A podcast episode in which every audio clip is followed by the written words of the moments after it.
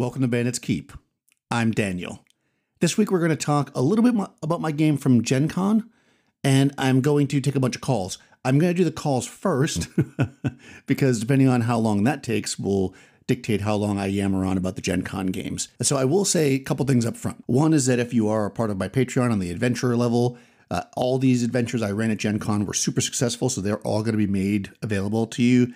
Uh, hopefully this month, but if not this month, then over the course of the next six weeks or so, just I'm, I'm tightening them up now just to kind of make sure they are playable by other people and not just in my twisted head. Also, speaking of playing games, I played a game. I, I'm not normally a player. I, I played in a game run by Jason Connolly of the Nerds RPG Variety Cast. I finally got to try Barbarians of Lemuria. It was super, super fun. I look forward to playing more of it. Uh, he did a great job running it. Great group. Uh, Spez Baby and Dark Fluid of the Audio Dungeon were there, as well as Arlen Walker from Live from Pellam's Wasteland. Super game, great group of players. So, yeah, we had a good time. And, you know, we won, kind of. So, that's always important, I think. What else? Oh, yeah. Uh, if you're not aware of the Decahedron podcast, I'm sure you are. They've called in here several times, Joe has, and uh, put links.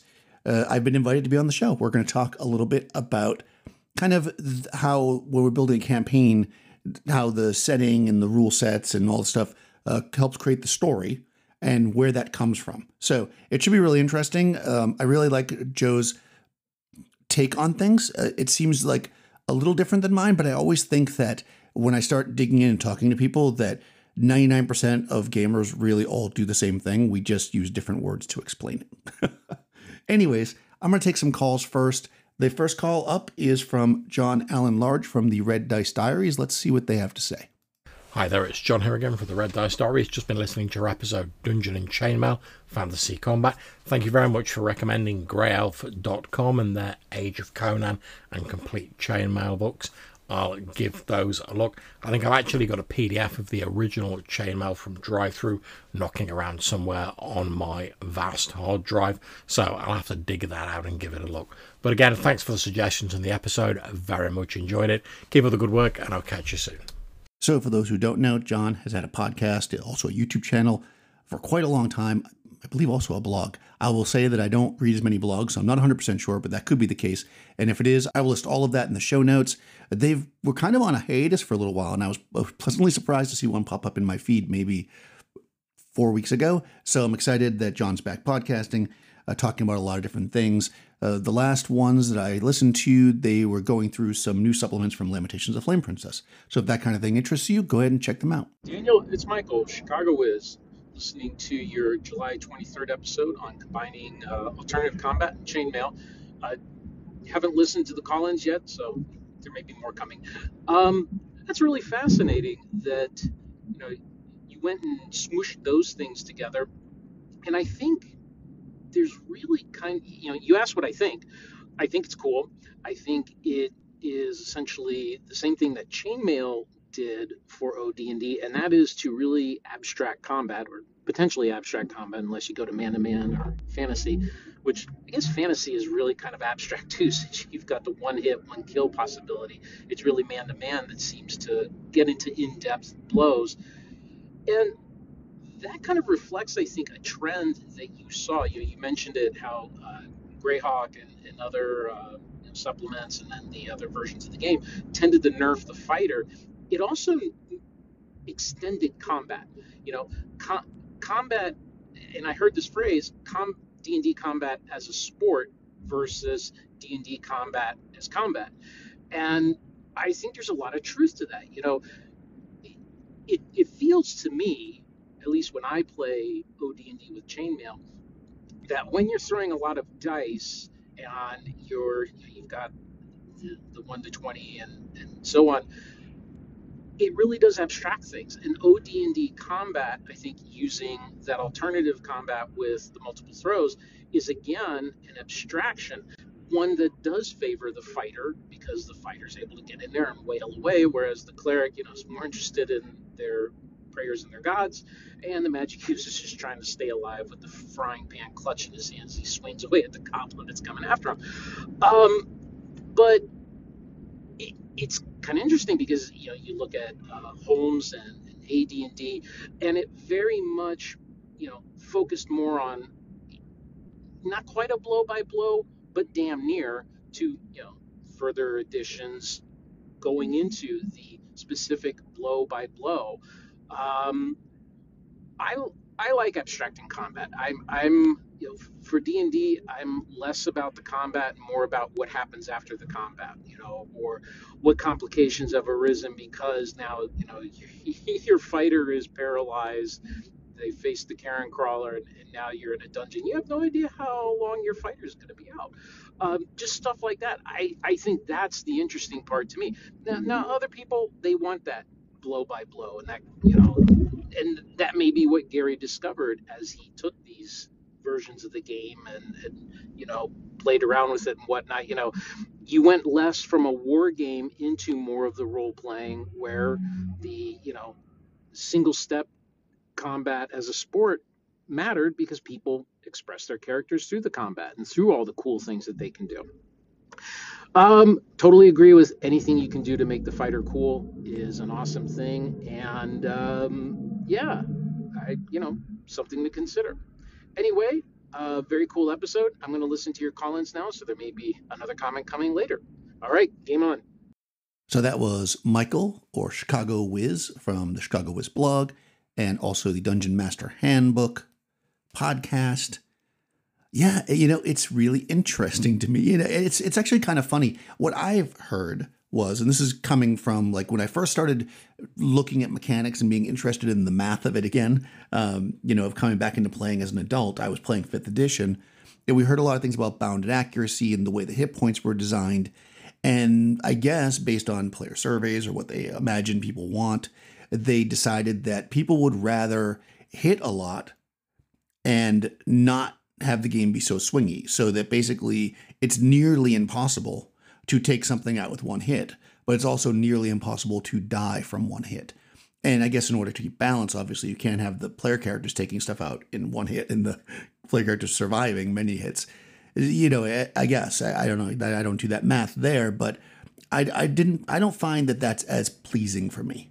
My favorite favorite stories in D and D are when you one hit a monster or something happens, even if it happens to a player character. You know that man, we were doing so well. And we turned around the corner and that basilisk caught us by surprise. And, you know, immediately uh, our, our frontline fighter got turned to stone. And then we're like throwing, you know, arrows at this thing with our eyes closed at a penalty to try to kill it before it, you know, eats the, the fighter, you know, the fighter's stone body because maybe we can drag them back and bring them back. That's the kind of stuff. Or killing, like recently, I, I've probably said this many times now, you know, when the fighter used their magic hand axe and threw it at the manticore as it swooped down at, or it was a wyvern actually, as it swooped down at them and just rolled so well that they killed the wyvern in mid flight. Like you just can't do that really. And to my understanding, in 5e certainly, I'm not sure about third edition or Pathfinder, maybe because I know there was like certain ways to build characters, but I love that. I love that that can happen, and it is a risk that your player character can also go down. But the way I've been developing the game, it, the risk to the player character really is less and less as they get up higher levels. Once you're third or fourth level, you're pretty sturdy. So it, it's interesting. I, will see how this um, continues to play out. Uh, I'm very excited about messing with stuff. I, I, love messing with the systems. I recently picked up Tunnels and Trolls uh, after a million people telling me to to try it. So I'm, I'm looking at that. I'm not going to change. I like what I'm doing, but one thing that does, and I thought of it only because you what you said there is because everybody at table rolls their dice at the same time, combat really is just that, right? All the PC side rolls and all the DM side rolls all at once. You compare the numbers, and whichever side has the highest number wins, basically. and then they do damage to the other side. So that's kind of how you do it. You're not this individual character playing out an individual move. It's like this is the group's attack. And I was curious. Uh, I was thinking about this this morning as I was waiting to have my car repaired you know, wh- could I incorporate that? Could I switch abstract where we look and we go, you know what? Your group is going to be considered the average of what you are. So if you got several people with swords, somebody with a mace, and then one guy's got a pole arm, but one guy's got a dagger, well, you're all heavy foot, and your your entire party is heavy foot. So I can very easily go, everybody just roll dice and then look at them. So I, am thinking about maybe trying that. That might get too abstracted for me, so I'm probably not going to go that way. But it's definitely interesting to look at it because for me, and it's funny because so much of my podcast is about talking about combat, so it might make seem like I'm uh, obsessed with combat. But I've said many times before, and I'll say it again, that combat is the least interesting part of the game for me generally. I love the interacting with the world. I love the narrative. I love being, you know, in there and figuring out puzzles. I want the combats to be fast and furious and done. I don't want them to drag. I don't care about, you know, doing special stunts and stuff in combat, you know, as a norm, obviously. Sometimes when you're playing DCC, though, you got to dive into it. Anyways, thanks so much for calling. Uh, if you guys do not already follow Michael, I'll put all of their information in the show notes. And we got a whole bunch of calls from somebody who never calls. No, from the the best anchor caller. Sorry, everybody else in the whole world. Jason Connolly, Nerds RPG Variety Cast. Uh, Jason's made several calls over the last two weeks. I will play them. I may break in as we go. Uh, just in case you don't know this, which is kind of random, because I'm not sure what other people do. I don't listen to any of the calls until I play them and then immediately respond to them. So I don't know uh, the order they come in. I'm just going to play them. If, if I feel like I want to step in, I'll say something. If I think it's kind of something I can say at the end, I'll do that. So I guess it'll be a surprise to all of us. Hey, Daniel, Jason here. Have a great time at Gen Con. I wish I was going there with you. Who knows? Maybe in a future year. You know, if you get a chance, stop by and see the Nations and Cannons guys. Highly recommend it. They're doing great work. So, Dungeon. Dungeon was also a very early game for me. I still have my copy. I'd have to go look at it. The box is falling apart. And I'd have I could go and see what year. It's not a first printing of Dungeon. You know, it's a later printing, but you know, I got it in the early 80s. Uh, and we bought the brand new version of it for my son. Well, at the time, it was a new version of it, maybe 10 years ago. The version that has the rogue in there. And so we have that. And, and they are pretty comparable. And when we started playing that game, dungeon back when I was a kid, we didn't understand the movement in that game initially. And we were rolling for every, every square, every tile, you know, every square we were rolling each one as a secret door instead of just the dotted lines of secret doors. We, it took us a while to figure that out. So the first game was not very exciting. as far as your uh, your Gen Con game, I think that's fascinating, and, and even taking that out of the convention, for especially for convention games, the and solo play, the idea that all the rules are on the monster card and that hit values and all that are on the monster card. I love that. And I, I definitely think that's something you could use without a problem. The only thing that'd be a little bit tricky is depending how you had your characters advance and if you want to see your characters have mechanical advancement every level, you're only using 2d6, you know, so you don't have that much playroom before your character just totally overwhelms low monsters or they don't have a chance against bigger monsters. It, I don't have a big problem with them not having a chance against bigger monsters. And if we go to the fiction, I mean, Conan's never going to lose to a band of brigands in the streets when he's wandering around after a, a night of drinking. But that said, do, do we want our heroes just to, to wander in and, and orcs never be able to hit them unless there's 50 of them? I don't know. Um, so that'd be my only worry is on a 2d6 system if we're mechanically advancing every level, I think it'd be hard to model that. Of course, the way Dungeon does that is you have a hero, a superhero, and, then you have the elf and the, you know, wizard and the thief. Um, yeah, I, I think you could do it. I think I would be tempted in that case not to have hero minus one, hero minus two. I think you would just have to advance through, and maybe you get other things as you go up in level, but your fighting ability would advance up when you hit hero and when you hit superhero. So maybe there's fighter, there's hero, and superhero. Maybe you have three grades there. And, and you could do that equivalent three grade thing for all the different classes. But I think I would just do that. I think that'd be easier. As far as the monsters fighting back, yeah, I like your 14 system. I, I, I think that's simple and elegant and it works. Um, and it keeps you from having charts. so I so I think there's a lot to that. It, it might not make the most sense that it works that way, but but I think it's it's simple enough that it would you, you know work. It depends how much mechanical complexity you want. I, personally, I like the way you're doing chainmail where you use all three systems. But for a convention game or for a solo game, uh, I could definitely see the advantage of doing it this way. Although that big boss fight, you know, we just talked about the Princess Bride uh, over on my show for movie night, and those sword fights, you want to have that back and forth, right? You don't want to be a die roll and that's it.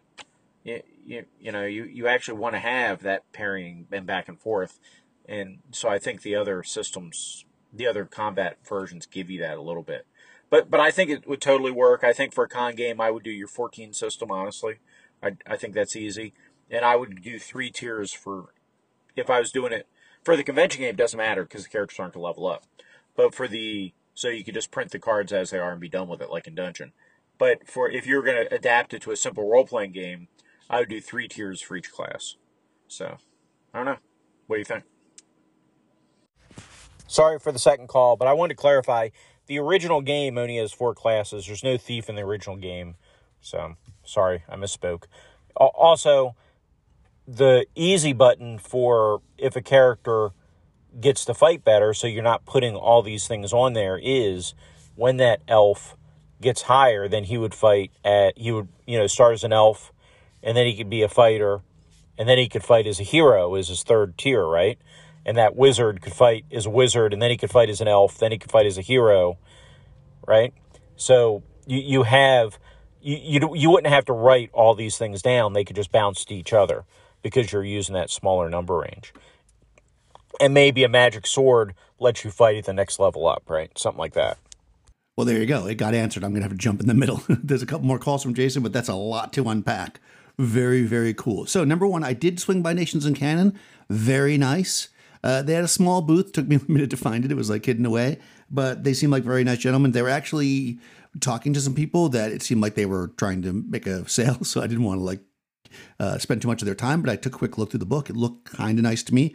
It's not something that I personally am interested in running, so I did not purchase it at this moment, but it definitely seems like a pretty cool thing. I like the idea of running in historical settings, and I love, and it makes sense to use the fifth edition system. I just don't want to use that. So for me, it wasn't it wasn't the thing for me. But they were very nice, and it looked like they were getting a decent amount of you know, people at their booth. So that's awesome. I love that they have a, a, good cause behind it. You know, they're trying to get more stories out there. So it's it's a it seems like a great company. And uh, if you are interested in historical stuff and you want to play stuff out and you love role playing games, you love 5e, then it's it's definitely worth checking out. Okay, so uh, number two, 2d6 advancement. So as you were talking, I was kind of putting things through my head. I love I love your idea of the three tiers. Yes. So I think having different advancement makes sense. What's funny is the reason that I'm using it for this particular con game, which you basically hit on at the very end, is that nobody's advancing, right? They are the characters they are. It's this character versus, you know, the captain versus a space imp. Like that's never going to change. There's never the captain never changes. They're always the same character. It's a game that I run at conventions. It's like a board game in that sense, right? There's no there's no advancement. But as you were saying it, I was thinking to myself, well, if you wanted to have uh, so basically instead of having like pluses and minuses, although you certainly could do what you're saying with the three tiers, and you still could do that. I think what I would do is I would say, uh, and this is now I'm getting inspired by the Barbarians of Lemuria, which you just ran for us, is I would say that if they're of equal level to you, so you're a level one and they're level one, you roll your 2d6, right? And that's the number. If you are a higher level than them, you're level two, they're level one, you roll 2d6, or you, I'm sorry, you roll 3d6, you keep the two highest dice. That's eventually your advantage, disadvantage. And the opposite is true. So if you're a first level character fighting a dragon, not only is the number crazy high, you're also going to roll with disadvantage. So you do not want to fight a dragon when you are the first level fighter which I think tracks. You know, going on to the the 14 system, yeah, I mean it's funny because when we think about role playing, I don't want to start this back up again, or maybe I do. You know, I had made a statement a while back which caused a little bit of controversy, I think, or maybe th- we'll say introspective, introspection, maybe outrospective because people were talking about talking, and uh, and it's I guess on some level it's it spawned uh, a, a uh, actual play. But basically, I had said that the reason why I like OSR games is that even a first level party has a chance to kill a dragon, whereas something, something like Call of Cthulhu, which isn't my favorite type of game to play, you wouldn't really be able to ever kill a Shoggoth. The game's just not set up like that. Now, we've seen many first level parties kill dragons and many first level parties be killed by dragons. We still haven't played out the Shoggoth yet, so we, we got we got to do that for sure. But again, I think this is where we're at here. If you are at the level where you're rolling a you the where you need a 12 to kill the dragon in one hit and they need a 2, that tracks for me. You know, you should be if you're at that low level, you're gonna get killed by the dragon. They literally cannot not kill you. You're you're going to roll your dice. And if you roll double sixes, they are dead, but so are you. And that's just the amazing, you know, whatever that is, one and a half percent chance that you have to kill a dragon when you're just a first level nobody.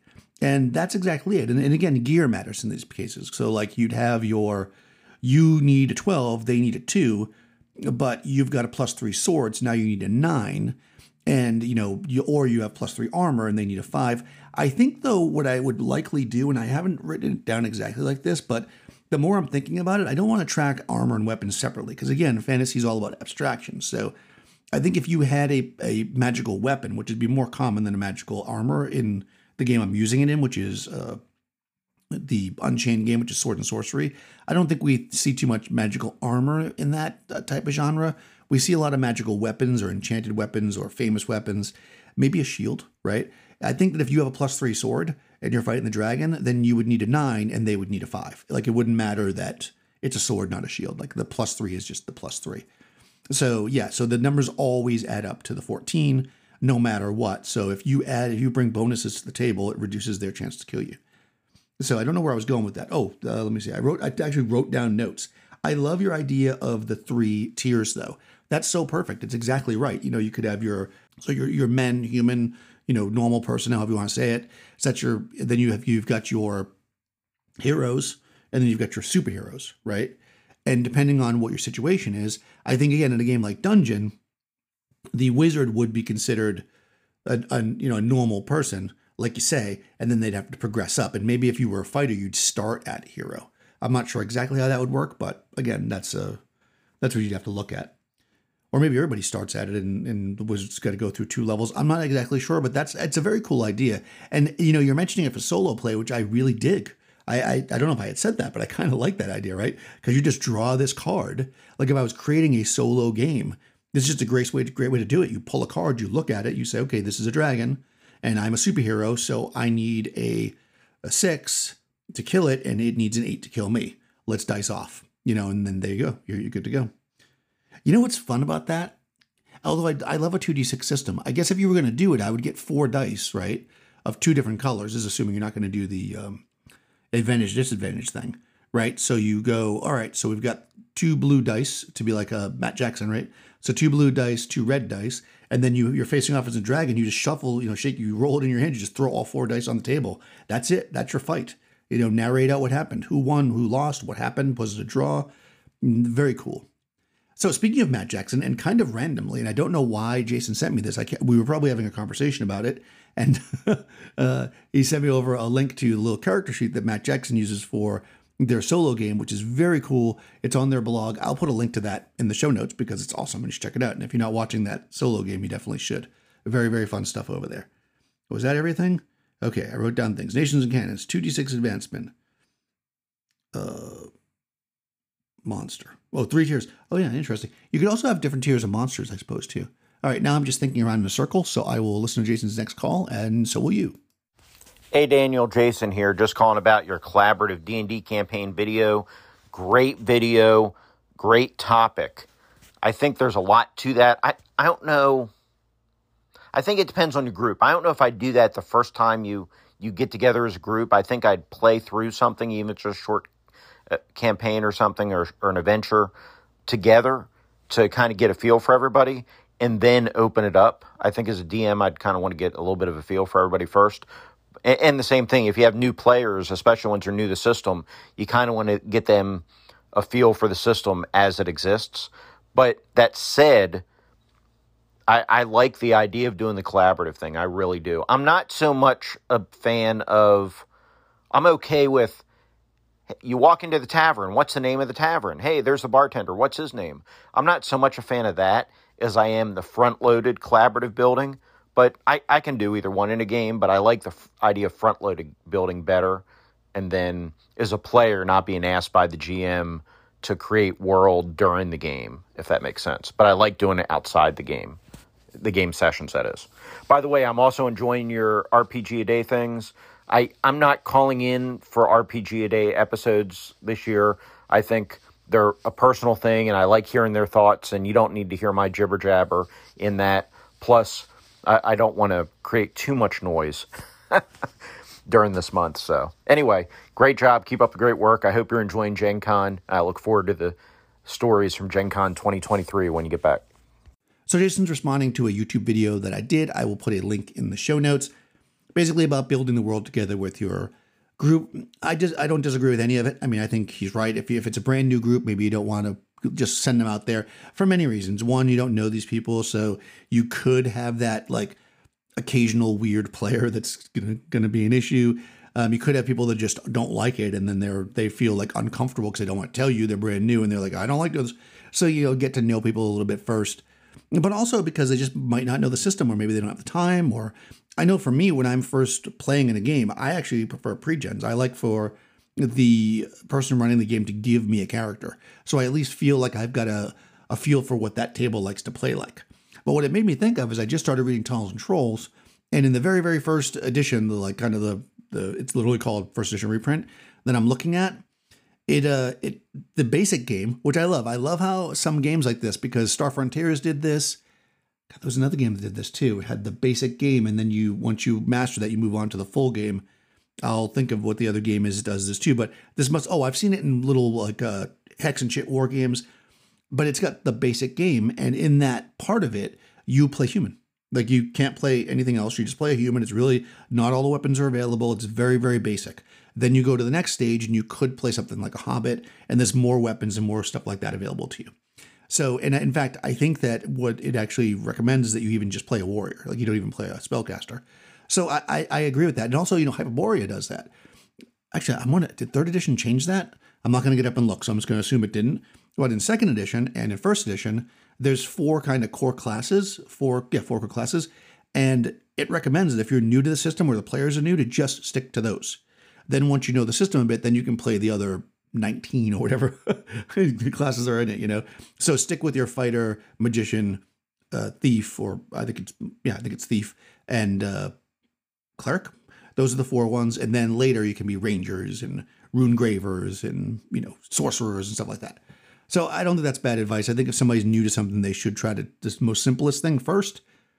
I think that's a good way to do it. Now, if they want to jump in, you know, feet first, because I'm also all for. I'll tell you this. This goes back to Gen Con a little bit, which I will talk about a little bit. We do have one more call from Jason, but I've been more and more at cons running higher level adventures. Because one thing I notice when I'm looking at games to play, especially OSR games, they're all first and second level. And honestly, I have no interest in playing first and second level. So if you are running at a con and you're running an OSR type game, please run high level games because I would like to play and I'm not going to play in your first level game. I, am just don't have an interest in that. So Jason also mentioned RPG a day. I did do something for the first day just to kind of get the ball rolling. I haven't been keeping up with it. I don't know if I will or not. I'm not really one to do the do a thing every day, especially since I do so much RPG stuff anyways. But if you are somebody who maybe doesn't, or you want to get into putting content out, or you want tons of content to look at, definitely look at RPG a day. It's super interesting you know, and there's prompts there so you can be inspired. Lots of good stuff there. I was just actually listening to Evil Jeff's latest one. So a lot of people do it a week at a time or 10 days at a time, which I'm not sure. Is that is it still RPG a day if you do that? I think it is by the rules, but yeah, you know who's doing it every day though? Joe Richter over at Hindsightless. So check that out because those are great. Hey Daniel, Jason here. Just watched or listened to your dungeon procedural video that you released, and very cool. I really enjoyed that. And I think the interesting part is the idea that following the procedure frees you up, frees your imagination up to do other things. So it's actually an, a benefit in that immersion and, and imagining the setting and, and imagining all the work and this other stuff because your mind's freed up. And I think that's really interesting because there's two ways of looking at this I've seen from solo players there's either the procedural, which is basically what you described, in that method, and then I've also seen some people that want to minimize the mechanics, much me- mechanisms as much as they can. So they'll make a, a single die roll and then keep telling their story. And it's a that is more of a wanting to almost tell a novel, but having the dice help them decide turns the novel. And I know that's not a great way to describe it. I talked about one of those systems on a podcast a while back where it's really super duper light rules and you minimize rolling and your characters pretty much either survive fights or don't. And the idea is to concentrate on the storytelling and any roll dice when you get stuck. And I don't think either of these is a wrong way to play solo. I just think it's very interesting that the way to play solo can vary so much, right? But both the that method and the procedural method that you're you're talking about in your video are, you know, they, they both work, and both methods. The intent is to free up your imagination, which is really cool. And obviously, some people are going to click with one, some people are going to click with the other, and that's okay. Neither way is wrong. You know, I, I've been watching slash listening to Matt Jackson's videos now. He's started putting up another season of his solo play. It's really interesting the way he does it. He's taken white box fantasy and, and really drilled it down to where characters have like one attribute they have plus one in, and that's anything on their character sheet, and you know simplified some things. Um, and, and it's really interesting. I think his game, if you watch his video, especially like maybe video two and three, or maybe three, would benefit from the dungeon board game cards you were talking about before and have, be able to just pull a card out for that monster and have all the information right on that monster card. And I think that would be a benefit to solo play too. So really, really cool stuff.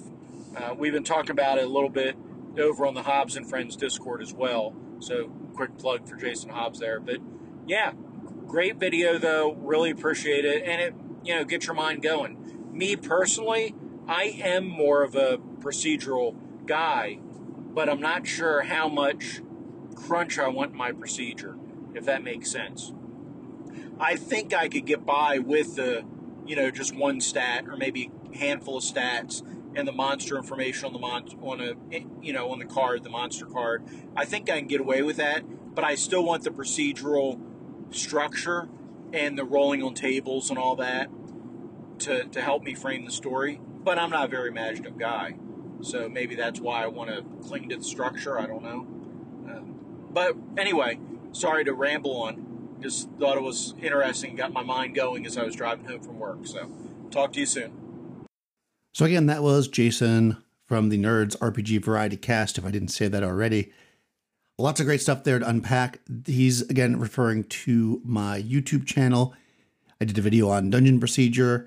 Uh, I've got some more coming, so a little teaser there.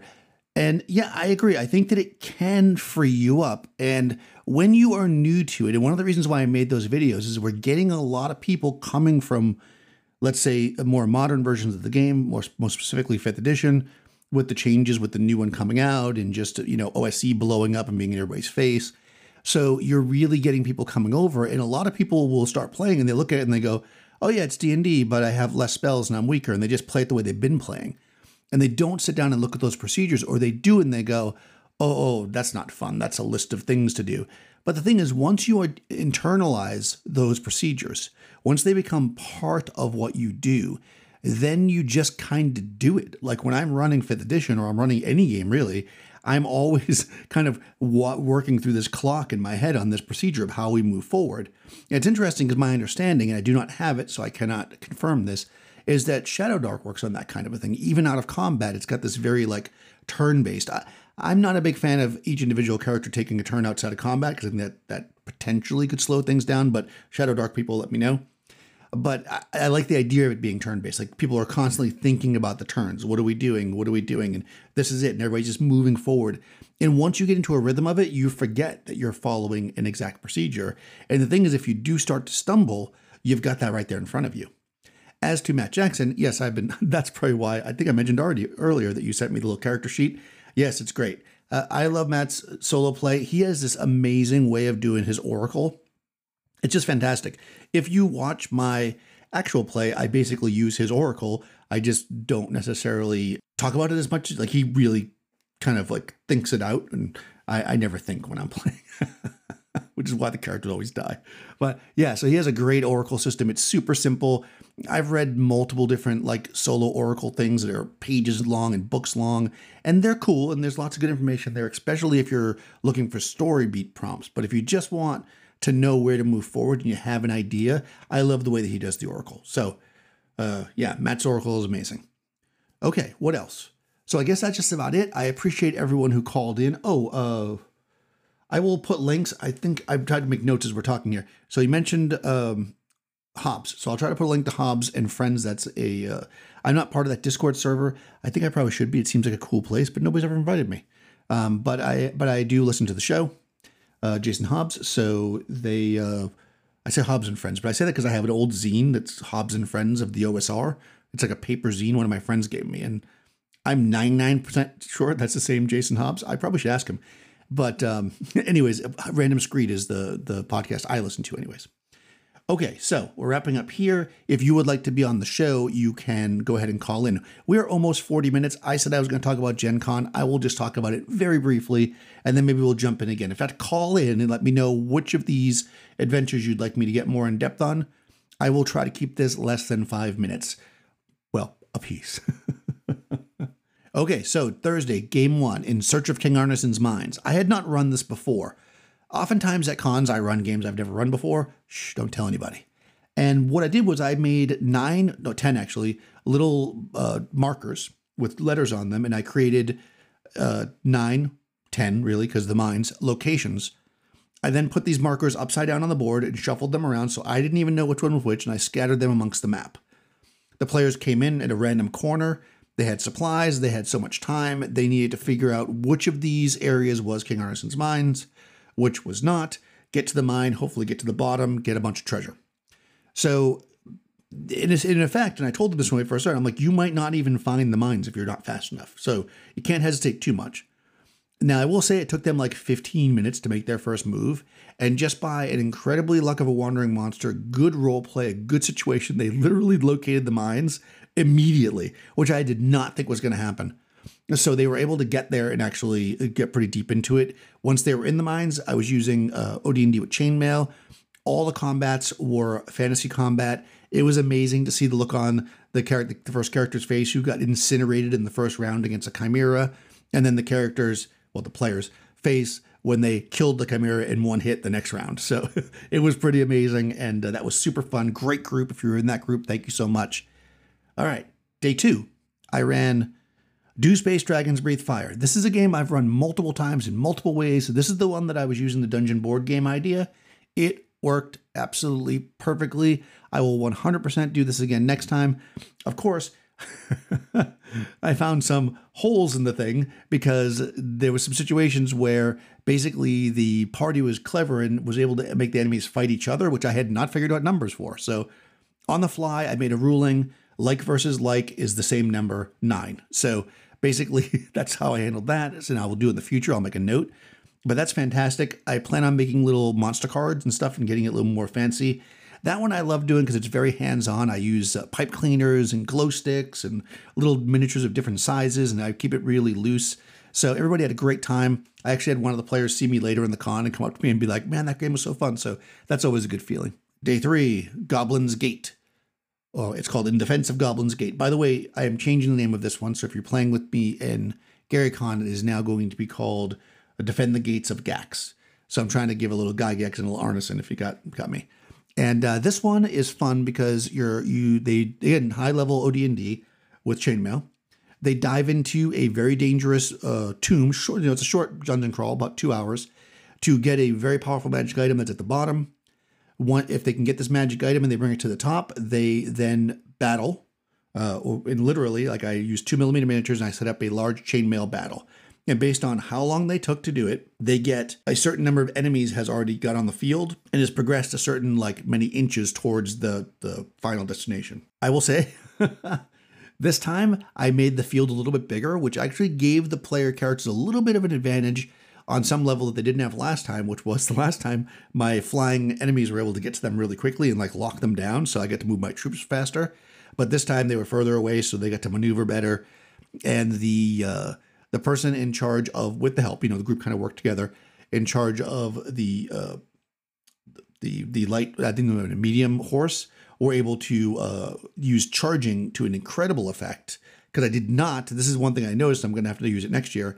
I did not use the uh, exhaustion uh, rules, which I will definitely use because they use charging a little bit too much, and that made it go a little bit too easy. But even still, they ran almost fully to the end, and the party did succeed by a major. This is what war games are great for, right? It wasn't by numbers. It was they basically took out the leader, and a massive failure in morale broke the enemy, and basically they had only taken out like 10% of the enemy when they won because most of them retreated back. So that was pretty awesome. And finally, on day four, I ran Boot Hill, uh, the good, the bad, and the orcish. This I ran with 15 millimeter and a 7.2 scale, which I guess is 25 millimeter. Somebody will correct me, maybe it's 20 millimeter. Uh, models, uh, the orcs, who are the player characters, got to play the slightly, I used the slightly larger miniatures, and the smaller miniatures were dwarves. So I had gotten these miniatures, you know, all on horses, and it was it was really fun. That was a two hour game. I thought it would go super fast because you know Boot Hill, it's very deadly. But it turns out they it ended up being a we had to count up like living figures at the end to decide who won because they actually didn't complete it. Like there was no decisive victory in that sense. Like one side didn't wipe the other side out. What I did do there is I had the famous KR King from Monsters and Treasure uh, come and play the bad guys, and then I had the players play, you know, the orcs. I think next year I'm going to just break the group into two groups. One group's going to play half, you know, the, the orcs, and the other one's going to play the dwarves. Because I think in a miniature skirmish game, people don't mind the little bit of like player versus player. I was a little nervous that people wouldn't like that, but they were totally into it. And uh, if I run this one again, which I probably will, because I painted all those miniatures, uh, it'll be I'll definitely um, I'll definitely do that. But what's cool about this is now I have 30, I believe, mounted and 30 foot footmen uh, for cowboys, so I can do all kinds of boot hill. I had never run it with miniatures before, even though I know Boot Hill originally was a miniatures game. We always ran it theater of the mind. We always ran it more like, you know, cowboys having fistfights in bars and gambling. I never ran it as like gunfights. And it was so fun to do.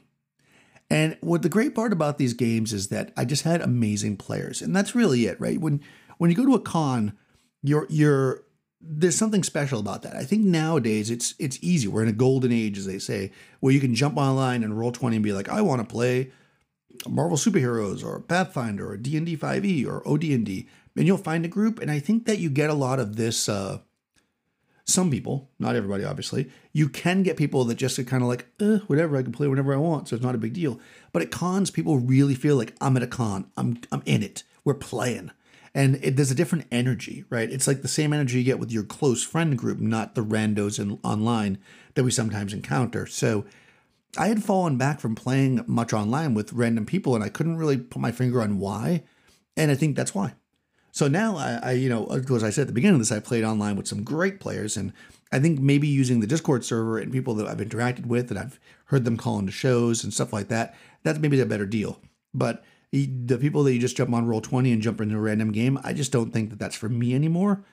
I think that finding a group that at least you have some idea of their priorities, your priorities, will make for a better game. The con was awesome. If you want to hear about either any of those games, In Search of King Arneson Mines, like a real breakdown of it, Guarding the Gates of Gax or Goblin's Gate, The Good, the Bad, the Orcish, or Do Space Dragons Wear, uh, Wear, Do Space Dragons Wear anything really? Do Space Dragons Breathe Fire? Let me know. Uh, as I said, if you are part of the Patreon at the adventurer level, I am making these into adventures for you guys, so you'll be able to have copies of them that you can run for your groups. And I would love, or at cons maybe, you know, do whatever you like with it. It'll be yours. You can do what you want, just like they say about OD&D. So I would love to hear from anybody who'd like to call in like these fine callers, go ahead and look in the show notes. You've got a link to the Spotify way to call in. You've got a link to my Discord server to which you could send me a message if you sign up there. I'm also on Clerics Wear Ringmail. I'm on the Audio Dungeon Discord. I'm on Grizzly Peaks. I'm on Adorama, which is probably irrelevant to this, but I'm not on Hobbs and Friends or Hobbs or whatever the server is. So now, see, I feel bad about that. See how I'm feeling bad there, Hobbs. Anyways, Just giving a hard time. But go ahead and reach out to me there. That's cool. You could also send me an email, uh, banditskeep at gmail.com. And that will give me an excuse to check my email as opposed to the random, you know, spams that I get from, you know, princes that need me to send them money uh, orders over so they can then give me a million dollars when they get here. Wow, that was a lot. We're just about at 50 minutes as I'm recording it, but I'm sure I'll cut some of this out, so we might not quite get there. But either way, it's a pretty good achievement if I can talk for 50 minutes straight, that means I haven't lost my breath too much. I'm not too much of an old man. I'll talk to you soon.